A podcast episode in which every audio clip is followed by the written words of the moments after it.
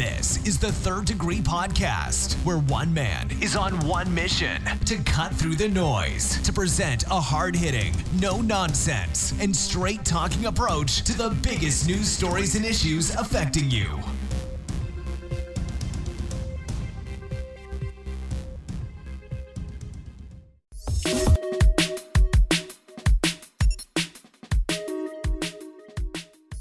Welcome to episode 52 of the Third Degree Podcast. My name is Sam Assad, and today I'm going to be talking about the speech that a young climate activist delivered to the UN this week, which divided opinion for many. I'll also be talking about the blackface scandal involving Canadian Prime Minister Justin Trudeau. Plus, is it time for a female James Bond? All that and more on this edition of the Third Degree Podcast. Okay, so let's just get right to it. I want to first talk about this young 16 year old Swedish girl named Greta Thunberg, who has become an influential climate activist over the past year. And this is someone who appeared on The Daily Show, which is one of the biggest late night shows in the US. She's met with former President Barack Obama, and earlier this year, she was featured on the cover of Time magazine, in which she was referred to as the next generation leader and mentioned that many see her as a role model. She's also been nominated for a Nobel Peace Prize. This teenager, in less than a year, has driven more attention and galvanized so many people towards the issue of climate change than arguably anyone else in history. It kind of reminds me of someone like Al Gore, who was vice president of the US under Bill Clinton many years ago, but he has been involved with the environmental activist movement for decades, really became a spokesperson for the movement. But I actually think Greta Thunberg is being taken much more seriously on this issue than Al Gore ever was. Al Gore has been upstaged by a 16 year old girl. What do you think about it? but I'm sure everyone saw this viral speech that Greta Thunberg did at the United Nations, in which she really admonished world leaders over what she believes is their inaction when it relates to addressing climate change and leaving the younger generation to deal with it with its impacts and accused world leaders of quote stealing her dreams and her childhood. However, ever since that fiery speech, we've seen critics looking for an alternative motive behind her activism. We've seen personal attacks on how she speaks, how she looks, We've seen those ridiculing her, disparaging her, people going as far as to call her mentally ill. And here's the thing any way you look at it, personal attacks from grown adults against a 16 year old is always going to look bad. It should not be encouraged or promoted. Of course, public figures are expected to be open to scrutiny because that comes with the territory. But at the end of the day, she's 16. She's a kid. And it looks like you're losing the argument when resorting to personal attacks and smear tactics. I think it is quite humorous actually how grown adults are getting so triggered over a 16 year old girl, but in any event, I think focusing on the issue of climate change is fine. If you want to debate the effects of climate change, then fine. If you even want to call into question some of some of the claims that she has made about the effects of climate change and the long term implications, then that's also fine.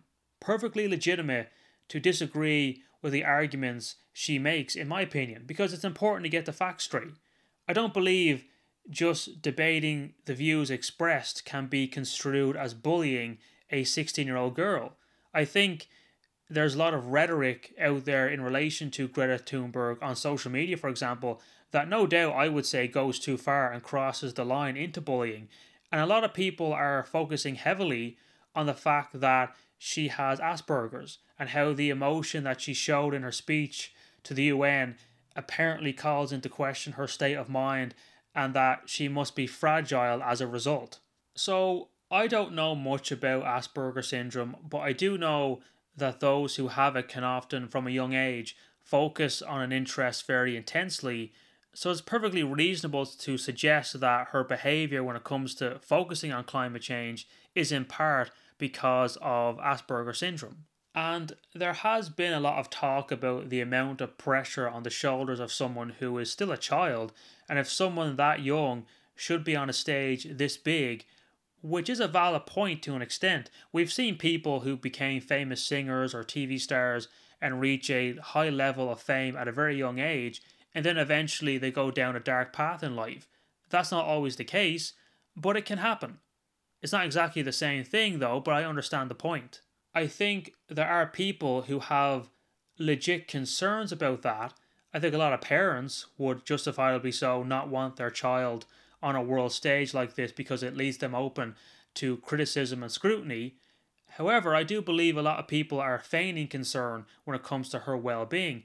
But let's look at the point fairly because if you look into her backstory, she was having recurring nightmares about the impact of climate change on the planet, which in part led to her getting into a state of depression when she was 11 years old.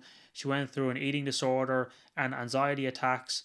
She also has an obsessive compulsive disorder, which probably explains why her family said that she wouldn't let the idea go that the planet was warming up and couldn't understand why adults and policymakers were ignoring the issue. So, on one side, you could say that she may have an obsession that could become unhealthy over time, and she has a history of getting anxious over the issue. She made a speech earlier this year in Davos, Switzerland, where she even said, quote, I want you to panic. I want you to feel the fear I feel every day. So she seems convinced that the end of the world is near. She could be dealing with something called eco anxiety, which experts have said is becoming a real thing now to contend with. I'll talk about that a little later on, actually. But on the other side, though, you could say, well, she has channeled her anxiety into productivity because she has said that, quote, before I started school striking, I had no energy, no friends, and I didn't speak to anyone. I just sat alone at home with an eating disorder. All of that is gone now since I have found a meaning. Her mother has said that her daughter has never felt better since she's taken up this cause. And Greta Thunberg herself has said that realizing that she could do something about climate change has helped her recover. Her father even said, quote, we respect that she wants to make a stand. She can either sit at home and be really unhappy or protest and be happy. So there is two sides to the argument, and I think either way you look at it, any kid at 16 years old is considered vulnerable. So that should be taken into account, despite how impressive and articulate she has shown herself to be at such a young age. And when it comes to the talking point that she is being manipulated and exploited by some kind of sinister force to push this climate change agenda, whether the accusation being that her parents are treating their daughter like a puppet or big corporations having a vested interest in what she's doing, well, when it comes to the parents apparently masterminding the whole thing, again, if you read the backstory of Greta Thunberg, she started being interested in the world's climate when she was eight years old, and her parents apparently didn't even care about the issue of climate change at first. They were far from climate activists before their daughter brought it to their attention. And her mother was a successful opera singer, and I read that she convinced her mother whose career depended a lot on traveling, to give up her international opera career because of the environmental effects of aviation. The parents have said that their daughter forced them to change their lives. And the mother said that at first she advised her daughter against striking and said she couldn't support her because she wanted to make sure that her daughter goes to school. So you can choose to believe that or not, but I've seen no clear, undeniable evidence that she was pushed or persuaded to take up this cause. Her mother is one of the most celebrated opera singers in Sweden. Her father is an actor, so I would assume that the family is probably well off. I'm sure they are well situated financially. And in my opinion, that debunks the claim that this is all being orchestrated by the parents for financial gain. The family even wrote a book and said all the profits would be donated to several different charities working on climate change and children with special needs. Money hungry people just don't do that.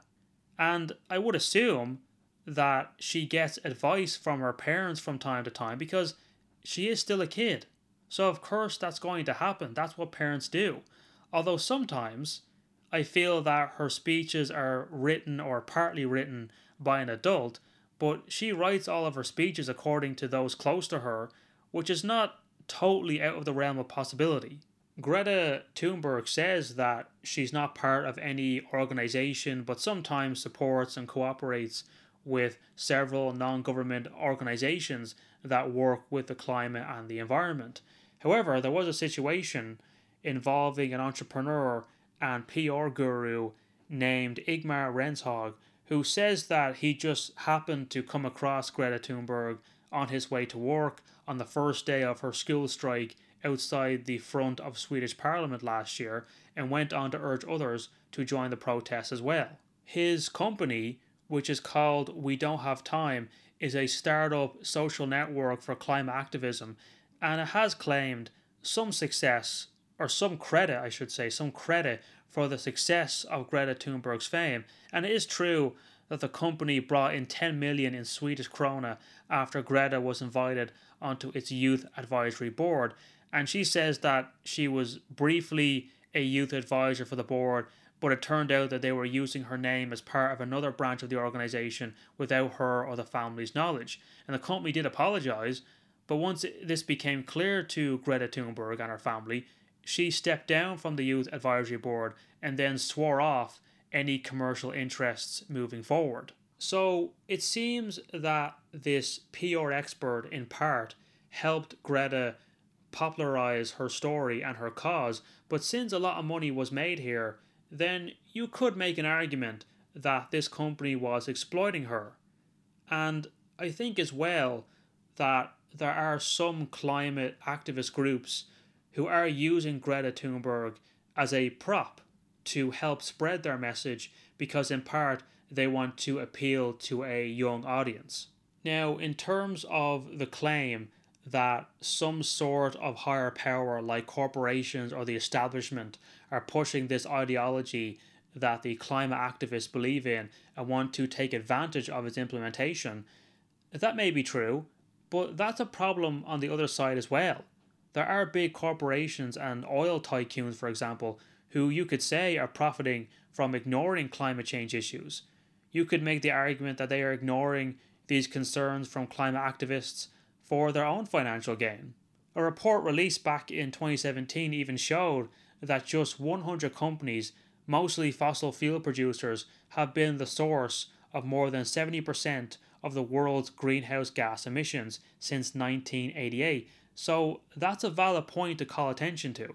But one thing I will disagree with is the report from the IPCC that came out last year that most climate change activists reference because some believe that the report was saying that we have only 12 years left to save the planet and that the world is going to end. It will cease to exist in 12 years. Doomsday will be upon us, if you will. And that's not exactly what the report said. And don't take it from me, take it from one of the co authors of the IPCC report and climate scientist Myles Allen, who said the details of, of the report doesn't mean we have 12 years to act. It means we have to act now, and even if we do, success is not guaranteed. And he goes on to say that if we don't cut emissions in half by 2030, quote, will we have lost the battle and just have to hunker down and survive? Of course not. The IPCC is clear that even reducing emissions as fast as possible, we can barely keep temperatures below 1.5 degrees Celsius. So every year that goes by in which we aren't reducing emissions is another 40 billion tons of CO2 that we are expecting today's teenagers to clean back out of the atmosphere in order to preserve warm water, corals, or Arctic ice. End quote. So, one of the authors of this report says people should be wary of the 12 years to climate breakdown rhetoric and wants people to stop saying that something catastrophic is going to happen in 12 years, or 11 years, I guess it is now. He also went on the record saying that setting a deadline may help people realize what's going on and realize actions need to be taken, but he stresses that even if we don't reduce emissions down by 50% by 2030, then it won't be too late to do something about it. He doesn't want people to think that there will be no point in addressing the climate change issue in 11 years' time. But I took the report as more so focusing on the long term effects of climate change and not an impending sudden disaster that is coming our way. And I think it served as a warning that things could start spiraling out of control and get worse. So I do think that it's a little irresponsible and misleading to be going around telling children that the world will come to an end in 11 years' time because a lot of children and people are worried, are really worried about that. So a lot of hysteria is being spread out there when it relates to the subject of climate change. There is a risk there, no doubt, but let's not exaggerate the situation. And I mentioned the term eco anxiety earlier, and this is basically feeling anxious and worried about the present and future state of the environment. This is what I'm talking about.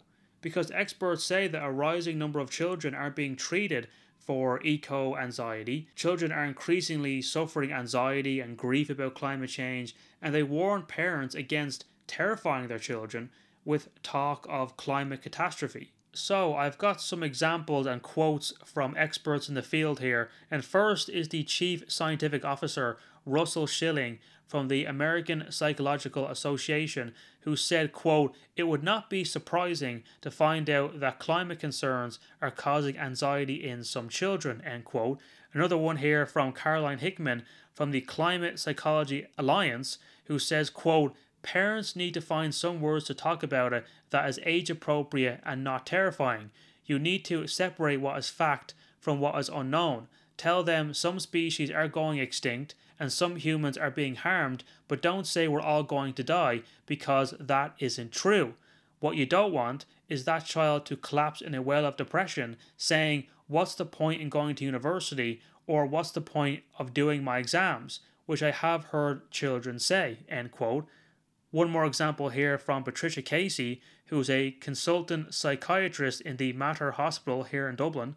She wrote a piece for The Independent and says, quote, reports indicate that children are now getting nightmares, refusing to drink water, and losing weight in their anxiety to try to save the world. Children and teenagers are fragile and need protection. Their thought processes are simple and binary. Does anybody really believe that preventing the annihilation of the planet is something that should be heaped upon children? In an era of common sense, most people would believe this to be unreasonable and an aberration. Children should be protected from things that they cannot do much about, and climate change manifestly falls into this category. End quote. So there you go. And there are people who actually disagree with all of that and say, well, eco anxiety may be necessary in order to have the impact to mobilize young people to do something about climate change. And I've heard the only effective way of dealing with eco anxiety is by actually doing something with action. But is it right to push this narrative that mankind is doomed in 11 years and potentially sacrifice the mental and emotional well being of children in order to prioritize an issue that most recognize to be the common good? Should that be worth potentially sacrificing at the expense of what most see as the greater good? I personally don't think so, and I think there's a lot of adults out there who are legitimately concerned about this eco anxiety that could consume a child's life because there are millions of young people who have been convinced that the end of the world is on the horizon and as a result have been instilled with fear but as I've stated before on previous podcasts, policy changes on world, federal, state, and local levels need to be enacted. Governments around the world are expected to step up, but also, less importantly, individuals are expected to make a difference as well. How we all travel, the amount of energy we use, for example, which is no easy task. I'm not going to lecture people listening to this right now to change how they live their lives and pretend that I'm a strong climate activist because I'm simply not. But all I'm saying is that it is much tougher to convince people to change their habits and their lifestyles that they've grown accustomed to. So people can either support change or just throw their hands up in the air and say, well, it's too late, we can't stop climate change, we are not up to the task of reversing its effects. But climate change is a very real problem and a threat beyond a shadow of a doubt. A UN report released this week even explained that climate change is accelerating with carbon dioxide levels increasing, sea levels rising, and ice sheets melting faster than ever. And governments around the world should be doing all they can to tackle the issue. If we take a look at some countries and how they're dealing with it, German Chancellor Angela Merkel put out a climate policy package worth at least 100 billion euro, which critics said did not go far enough, but in any event, it aims to get Germany back on track to meet their goal of reducing greenhouse gas emissions by 2030. The French President Emmanuel Macron announced a 20 million aid package recently to help Amazon countries fight wildfires and, and launch a longer term global initiative to protect the rainforest. The UK announced recently that they will double its investment to help developing countries in their fight against climate change. When it comes to Ireland, according to the Climate Change Performance Index, which ranks countries in order of their performance in tackling climate change, Ireland is ranked as the worst performing country in Europe and among the worst in the world on climate action for the second year in a row. And Ireland is ranked 48th out of the 56 countries examined, and experts say that Ireland will be unable to achieve either its EU 2020 or 2030 emissions targets. So, our country has a lot of catching up to do. Yes, it is true that Ireland did receive praise for being the first country in the world to commit to withdrawing public money invested in fossil fuels. Yes, it is true that during a speech at the UN Climate Summit this week, Taoiseach Leo Varadkar said that the Irish government had agreed to end oil and gas exploration because it is, quote, incompatible with a low carbon future. But one thing to note about that actually is this only applies to future exploration licenses rather than the existing licenses that are in place right now, some of which run until 2034. So keep that in mind. Plus, according to a report from the Environmental Protection Agency, air pollution is responsible for an estimated 1,180 premature deaths in Ireland each year. Our air quality does not meet health related guidelines set out by the World Health Organization. So you could say that Ireland is simply not doing enough to combat climate change. I do know, however, that the Irish government earlier this year published a climate action plan with 183 action plans, which is probably the most ambitious plan that this government has ever put out to address climate change. And an update on the first progress report on the climate action plan is going to be released next month, actually. So we'll find out how Ireland is doing in that respect. So it is great that all these countries I mentioned are contributing in some way, but I think it's fair to say that these world leaders need to be putting more pressure on China and India, for example, because these countries are the ones who emit the most carbon. They're the ones who are the biggest contributors to greenhouse gases. But anyway, back to Greta Thunberg. When it comes to her speech at the UN this week, it did divide opinion. One group of people think climate change is a hoax and this 16 year old girl is being used as a prop to force through change. Another group of people applaud her for what she is preaching. Another group of people actually agree with the message, but didn't feel comfortable watching how emotional she got during her speech to the UN. Some think that she came across as unstable, some think that she came across as passionate, some are trying to make this a parenting issue and say this is child abuse and that they wouldn't allow their 16 year old daughter to be put on this worldwide stage speaking to a global audience because she's going to get some pushback and criticism coming her way, and they believe it could have a negative effect on her in the long run as she grows up. Others say that her parents are just supporting their daughter's decision to pursue this cause, and when you think about it, Greta Thunberg is saying the same things that politicians and credible expert climate scientists have been saying for years, but now people seem to be taking it much more seriously. Now they seem to be more willing to take it on board when a 16 year old is telling them to listen to the science. And in terms of the protests, where thousands of students across the country and across the world demanded more action from their government on climate change, I've noticed that a lot of these young students here in Ireland are actually genuine on this issue, surprisingly. However, are there some students who just want the day off from school? Probably. Let's be fair about it. You can't say every single student is concerned about climate change. If it was if it was on a weekend, would they be so willing to take part? Maybe, maybe not. How many of these students actually live a greener life, a more eco-friendly life? I would guess the majority don't.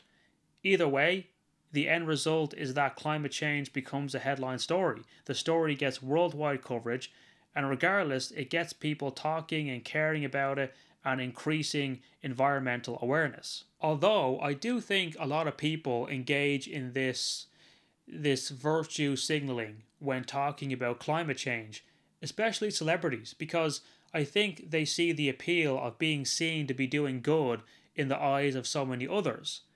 For example, there was a summit put on by Google at a resort on the island of Sicily in back in July, which many celebrities and business moguls attended, and it was supposed to address how to deal with climate change. But they all traveled to the island on private jets or private yachts or private helicopters. So, are they all willing to give up their lavish travel habits in order to minimize their carbon footprint? I don't think so. Look at Prince Harry, for example. He travels the world in a private jet to warn people about climate change, and then he also says that he and his wife will have no more than two children because of concerns for the environment. And it's perfectly fine to say, I just want two children. A lot of couples want no more than two children. It's normal. But to then suggest that this choice that you are making is for the sake of the planet, then you're opening yourself up to be called out for hypocrisy. All I'm saying is that if you're going to preach about climate change, then you have a responsibility to lead by example. Say what you want about Greta Thunberg, but at least she sailed across the Atlantic to New York from Europe to attend the UN Climate Summit to mitigate her carbon footprint because she mentions how air travel contributes to some of the highest emissions. Air travel is a huge contributor to climate change. So, for the critics, at the very least, she should be commended for doing that. And yeah, I know, I know that people thought it was a, a publicity stunt, and yeah, I know afterwards some some of the crew members she was with had to fly back, but at least you can see that this 16 year old girl did, in fact, talk the talk and walk the walk, as the expression goes, unlike most of these celebrities. So I expect Greta Thunberg to be sticking around for a long time and I'm sure we'll be hearing more and more about her in the foreseeable future. But let's move on now and talk about the Canadian Prime Minister Justin Trudeau, who was basically caught with his pants down, so to speak, and as a result, his liberal, progressive, golden boy image has been tarnished because a picture of him wearing brown face makeup in 2001 at an Arabian Nights themed party was released, and then a high quality video from the early 1990s was published showing Trudeau in blackface and even had his neck and his hands and his legs completely darkened as well. And Trudeau has publicly apologized and said the photos and the video was racist and said he should have known better. Now, is he really sorry? Probably so.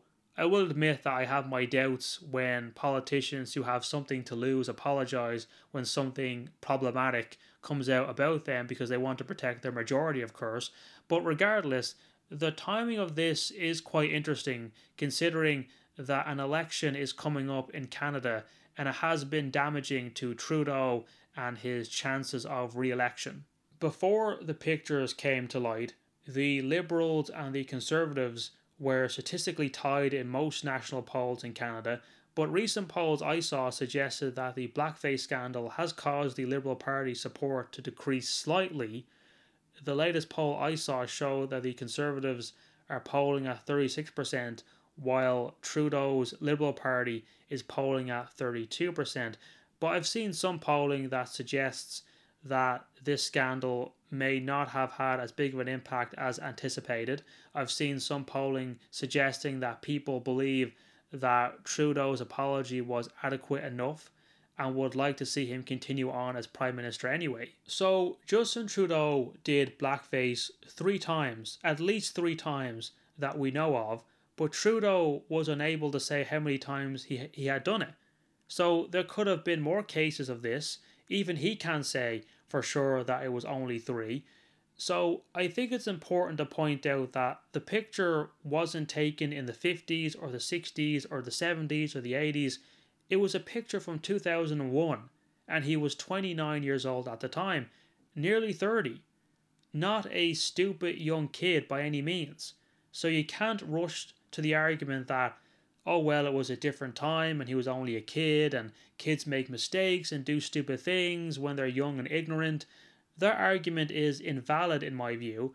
Plus, he was a teacher, so he should have been aware that what he did could be seen as racist and could cause offence. Plus, it was reported that he was the only person at this Arabian Nights party in brownface. So it appears that back in 2001, the reaction and outrage to something like this would not be as prominent as it would be if someone did it in 2019. Although, during my research, I found that in November of 2001, fraternities at two southern universities in the US were disciplined because students in blackface attended Halloween parties, so it wasn't regarded as appropriate behaviour at that time. And we should also consider the video of him in blackface from the 90s. But here's the thing blackface is generally considered racist, disrespectful, and offensive. There's a history of people using blackface to play up stereotypes, to demean and dehumanize African Americans, the history of blackface is in fact rooted in racism. There's no arguing that point.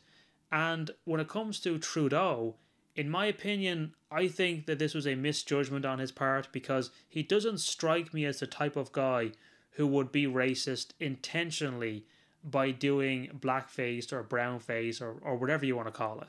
Justin Trudeau is not someone who possesses racist tendencies I think that's evident by his record as Prime Minister. I think he is someone who engages in identity politics a lot, but this is someone who in 2017 said that Canada will welcome nearly 1 million immigrants over the next three years. He has a record of promoting the rights of refugees. He promotes very progressive policies. He has a diverse cabinet. He touts how Canada is a very diverse and multicultural place that offers inclusion for all. So I don't believe that he is deep down a racist person, that he has prejudice towards people of colour, although I can see why most people believe dressing up in blackface to imitate black people in general is a racist act because of the historical connotations. But this also brings up the wider conversation about if you do something 20 years ago, for example, should it define you for the rest of your life? If someone changes and grows over time, if someone evolves over time and it shows through their actions, then should they be fired? Should they, in this case, step down from political office? Should someone's ignorance from the past define you as a person for life? Well, first, I'll say that I don't think he should resign over this.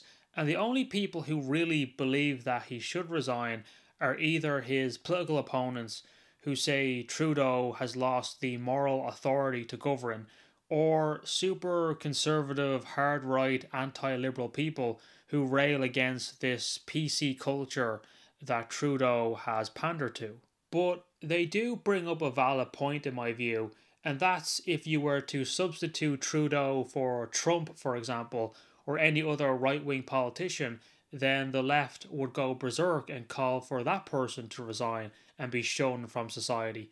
I think it's a fair point, and if a similar picture was published of one of his conservative rivals, if they were caught in a similar situation, then Trudeau, along with his supporters, would probably take the moral high ground, be outraged, and may say that he or she should resign. So, this brings up the whole issue once again of double standards, which has plagued the political discourse for a long time. And we've seen this whole situation in recent years of celebrities being targeted and criticized for some of their past statements and actions, which are now seen as controversial. And in some cases, it's well deserved, but I've noticed that in some cases, this standard doesn't apply to all people equally. For example, there are Trudeau supporters saying, well, it was wrong, but it happened 20 years ago. But they didn't give others a pass based on when something scandalous happened. And Trudeau is someone who, in the past, said that the same standards would apply to him if an accusation of sexual misconduct came out against him. He said that women who come forward with accusations of sexual assault and harassment must be supported and believed. But last year he did deal with an allegation that he had groped a woman at a fundraiser back in the year 2000. Granted, he did apologize to the woman at the time and said he respects the fact that someone else might have experienced the interaction differently, but still said that he was confident that he did not act inappropriately. So it appeared that he went from saying women should be believed and those same standards should apply to me to oh the allegation against me may be true my accuser may have seen it a different way but i'm pretty sure i didn't act inappropriately so, is it a case of having a set of standards for yourself and then another set of standards for everyone else?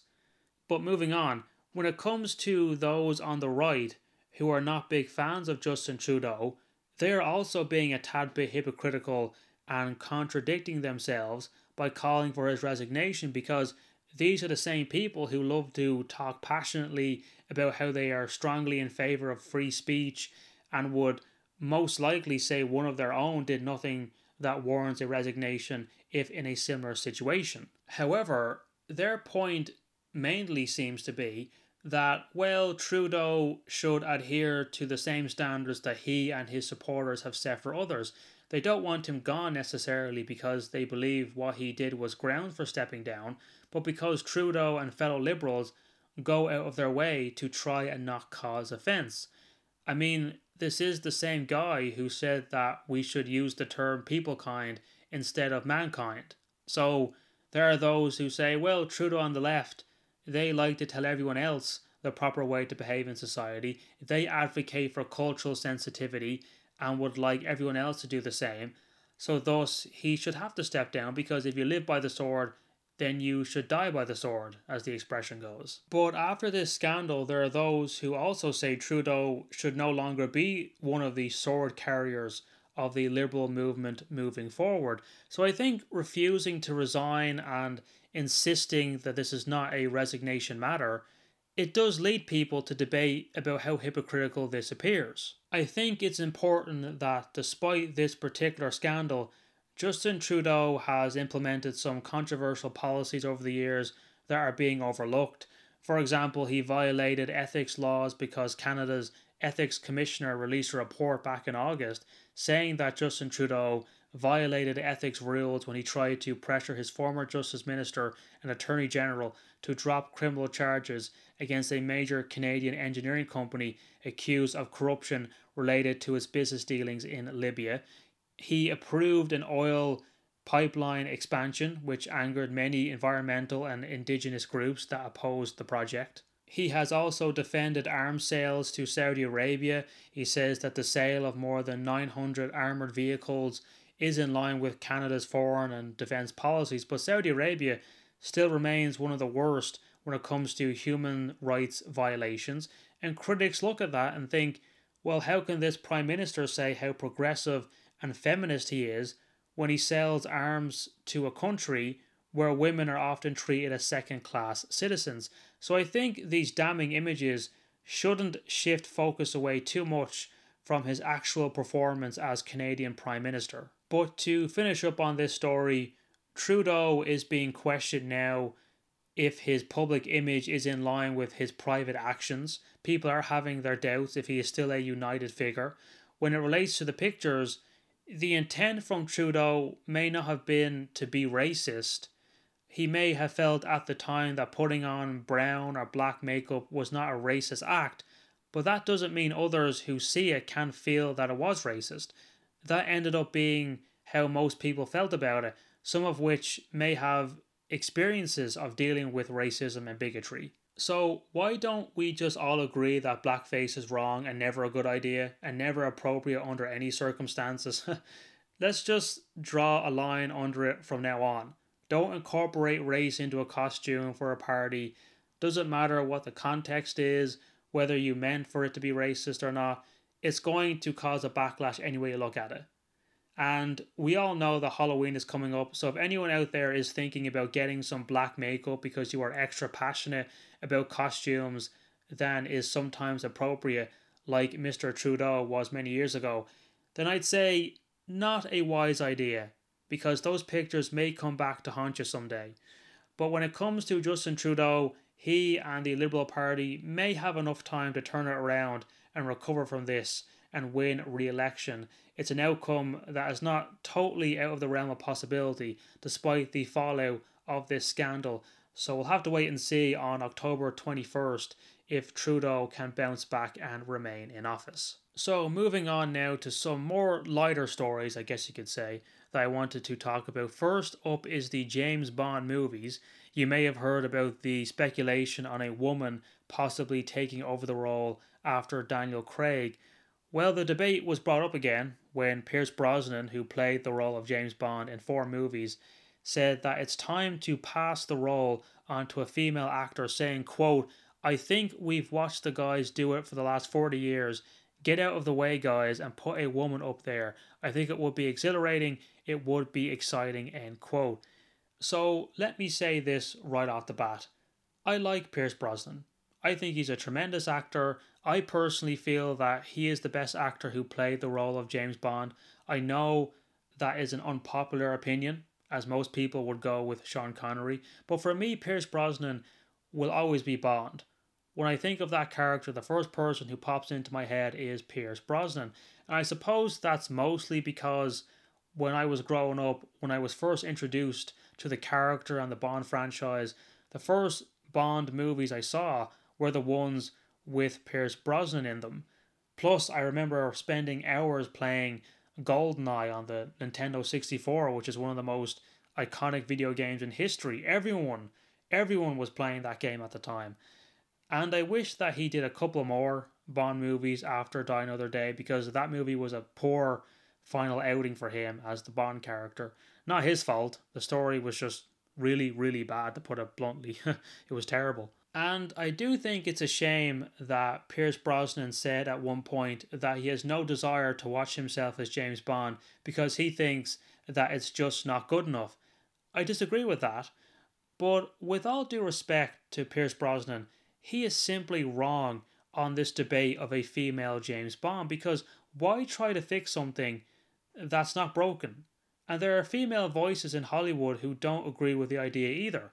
For example, actress Rachel Weisz, who is the actual wife of Daniel Craig, who plays Bond now, said, quote, Ian Fleming devoted an awful lot of time to writing this particular character who is particularly male and relates in a particular way to women. Why not create your own story rather than jumping onto the shoulders and being compared to all those other male predecessors?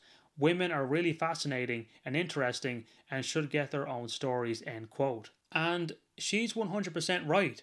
Perhaps women are underrepresented in film these days, but the answer is not to take the role and replace the character's gender entirely because it was originally intended for a male since its inception back in the 1960s. And I understand the idea of changing with the times, but who's to say that this is the change that the Bond franchise needs moving forward? I have no problem with the producers of James Bond doing a series of spin off movies where it's all about a female spy agent under a different name, I think most people would get behind the idea.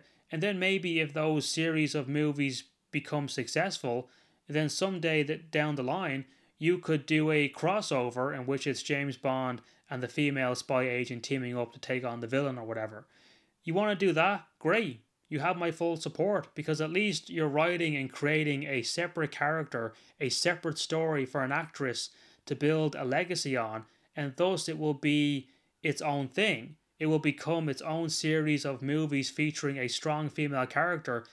It needs to stand on its own. I know that in the new Bond movie called No Time to Die, which is coming out next year in April, Daniel Craig is still playing the James Bond character, but a woman played by Lashana Lynch will have the 007 code name in the movie.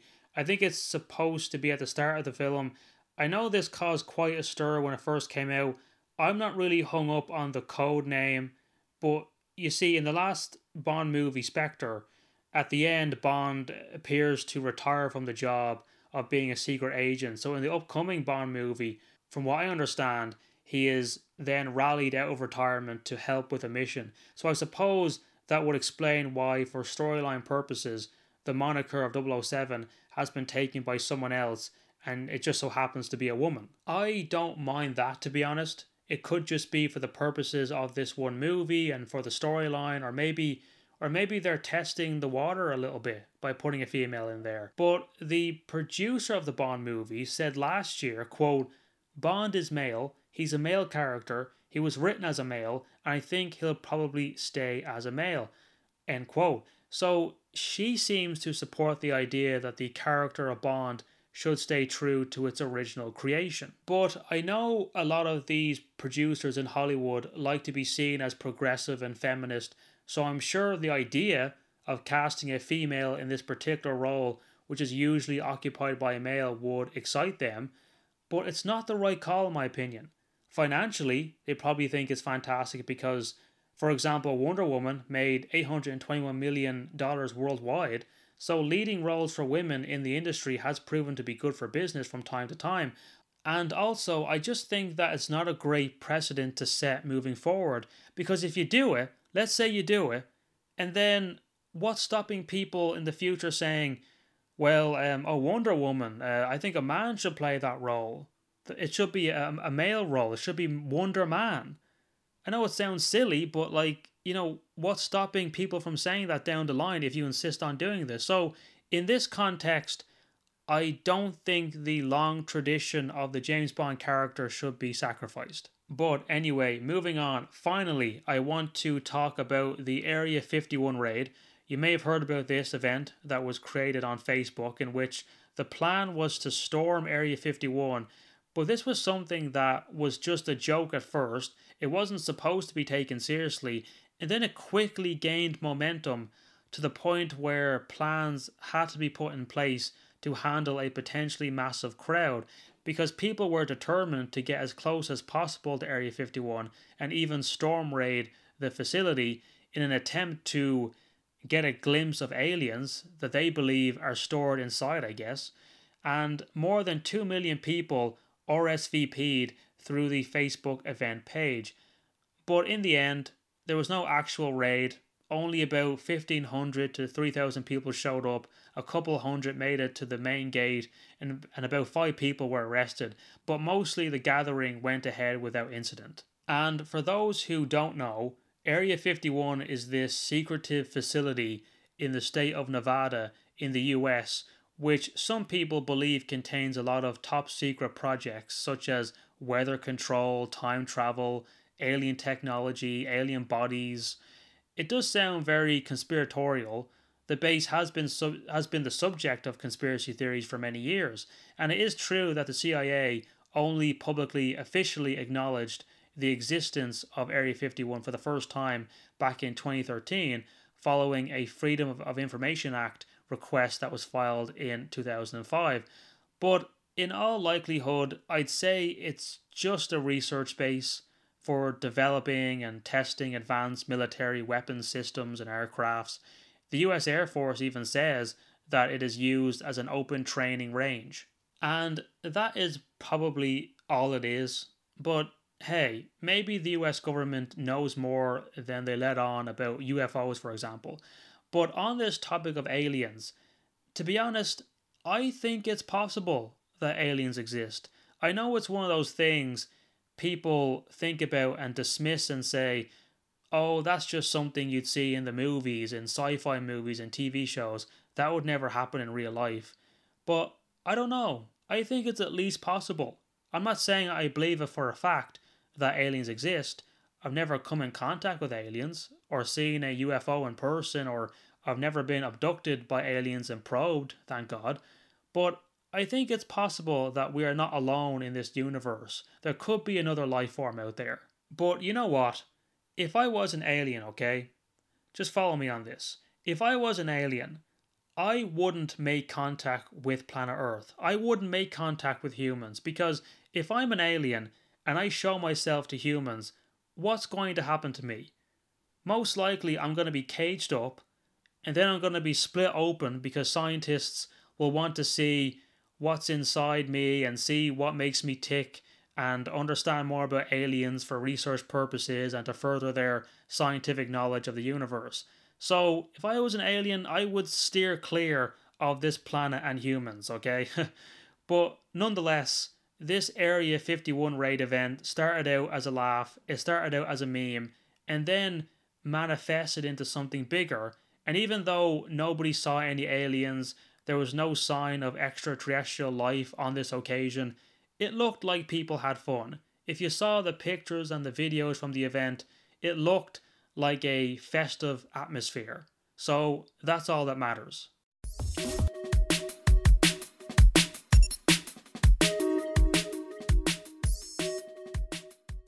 So that is all the time I have. Be sure to subscribe to the podcast on iTunes and Stitcher Radio.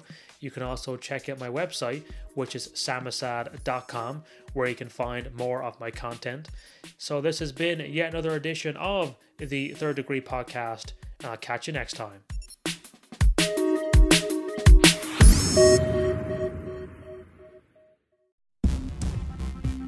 Make sure to subscribe to the podcast on iTunes and Stitcher Radio and visit us at thirddegreepodcast.com. This has been another edition of the Third Degree Podcast.